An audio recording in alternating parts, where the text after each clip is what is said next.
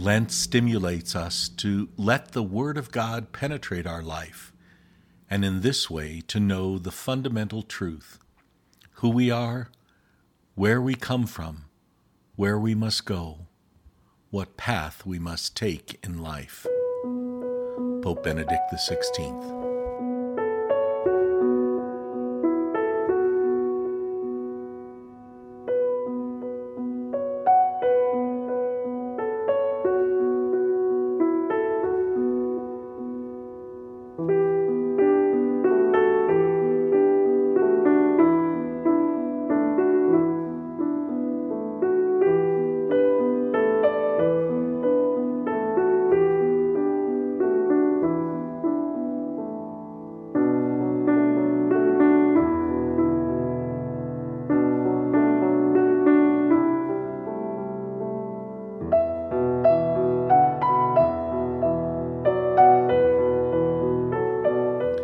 Brothers and sisters, today is Monday of the fourth week of Lent. This is Father Michael, along with the rest of the team, welcoming you to the God Minute. Thanks for joining us in prayer today.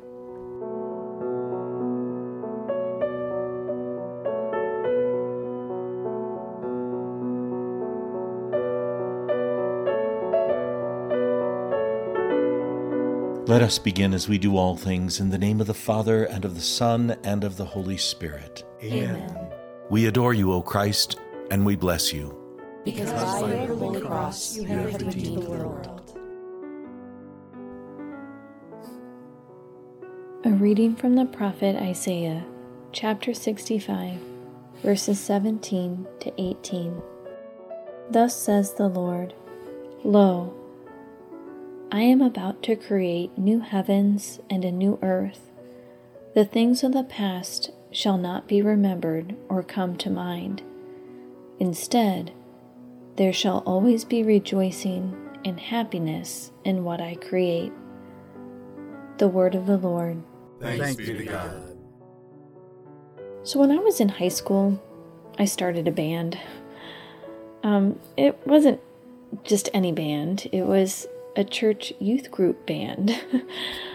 um, and it was an attempt to kind of light some fire among the youth of the parish while also having the intel that there were a handful of very musically gifted teenagers who were showing up for Mass each week with their parents and kind of wondering why they were there. And no, I wasn't one of those musically gifted teenagers. I was the band manager. And looking back on this endeavor, I, I can't believe the grown ups really trusted us so much. Um, but I'm grateful for the support that they offered. I mean, we played a youth mass once a month in the church, and we had band practice each week in the rectory basement, which we kind of made our hangout place. um, we wrote Beatles remixes with some new lyrics, leaning more towards faith. Um, you know, this was when vinyl records were really starting to make a comeback, and my brothers and their friends were really into the Beatles. Um, and then I would throw in some contemporary Christian songs, and we also uh, gave some of the good old Catholic hits some, you know, Sister Act reboot reboot action, if you know what I mean. Um, but one of the the first songs that we learned and we played often, has stayed with me. And actually, it came to mind when I was praying with this scripture. The refrain repeated over and over again this simple mantra You make all things new, we rejoice. You see, the paschal mystery reveals that life triumphs over death, but death is part of the equation life, death, and resurrection. Jesus' life, death, and resurrection makes all things new, and so we rejoice. But it also happens in nature, right? And perhaps it's something that you're experiencing now, or if you're up north like me, we might be several weeks away from witnessing the new life of spring, no matter what some groundhog might have to say about it. But think about the lifestyle life cycle of a plant. There's such beautiful life colorful flowers, rich foliage, and then fall comes. The season changes, and the plant starts to wither and die. The beautiful flower dries out, it falls apart, scattering seeds upon the ground, the promise of the new life to come. And winter can be pretty rough brown grass, bare trees, not to mention the snow and ice. Then the days start getting longer. Temperatures, they start getting warmer eventually. And then from that pile of dead leaves you forgot to rake last fall comes a sprout of green. I always find it so exciting when the perennials start popping up out of the ground, especially the tulips and the hostas. I mean, new life is actually breaking forth, and we rejoice. So, as we continue our Lenten pilgrimage in great hope for this new life that is to come, the resurrection we celebrate at Easter, fresh plants budding forth in the springtime, perhaps we linger in the shadows of death for a little while longer.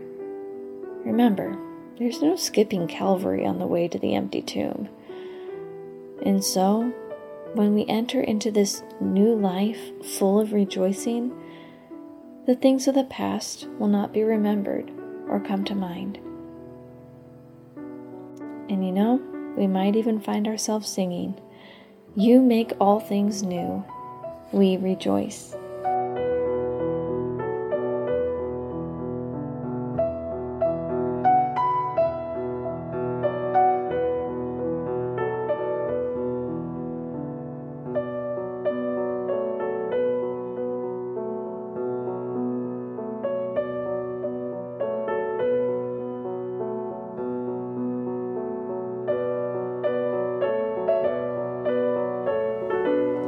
Brothers and sisters, today for our intention, we want to bring before the Lord those individuals who are dealing with debilitating diseases, that they may find healing, comfort, and the support of those who surround them to assist them in their life. And let us bring with that intention all of our own individual needs as we pray. Our Father, who art in heaven, hallowed be thy name. Thy kingdom come, thy will be done, on earth as it is in heaven.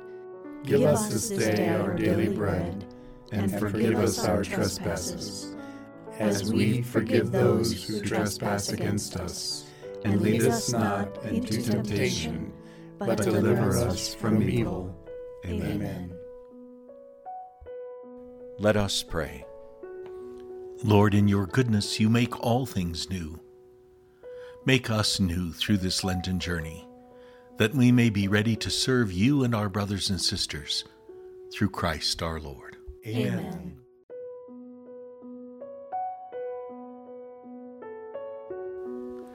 And let us ask for the intercession of our Blessed Mother as we pray our Lenten prayer.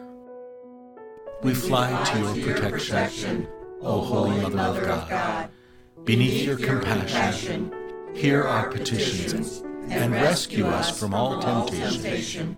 O glorious and blessed Virgin Mary. Amen. The Lord be with you. And with your spirit. May Almighty God bless you, the Father, the Son, and the Holy Spirit. Amen. Thanks everyone for joining us in prayer today. Take good care of yourself and one another, and we'll see you tomorrow.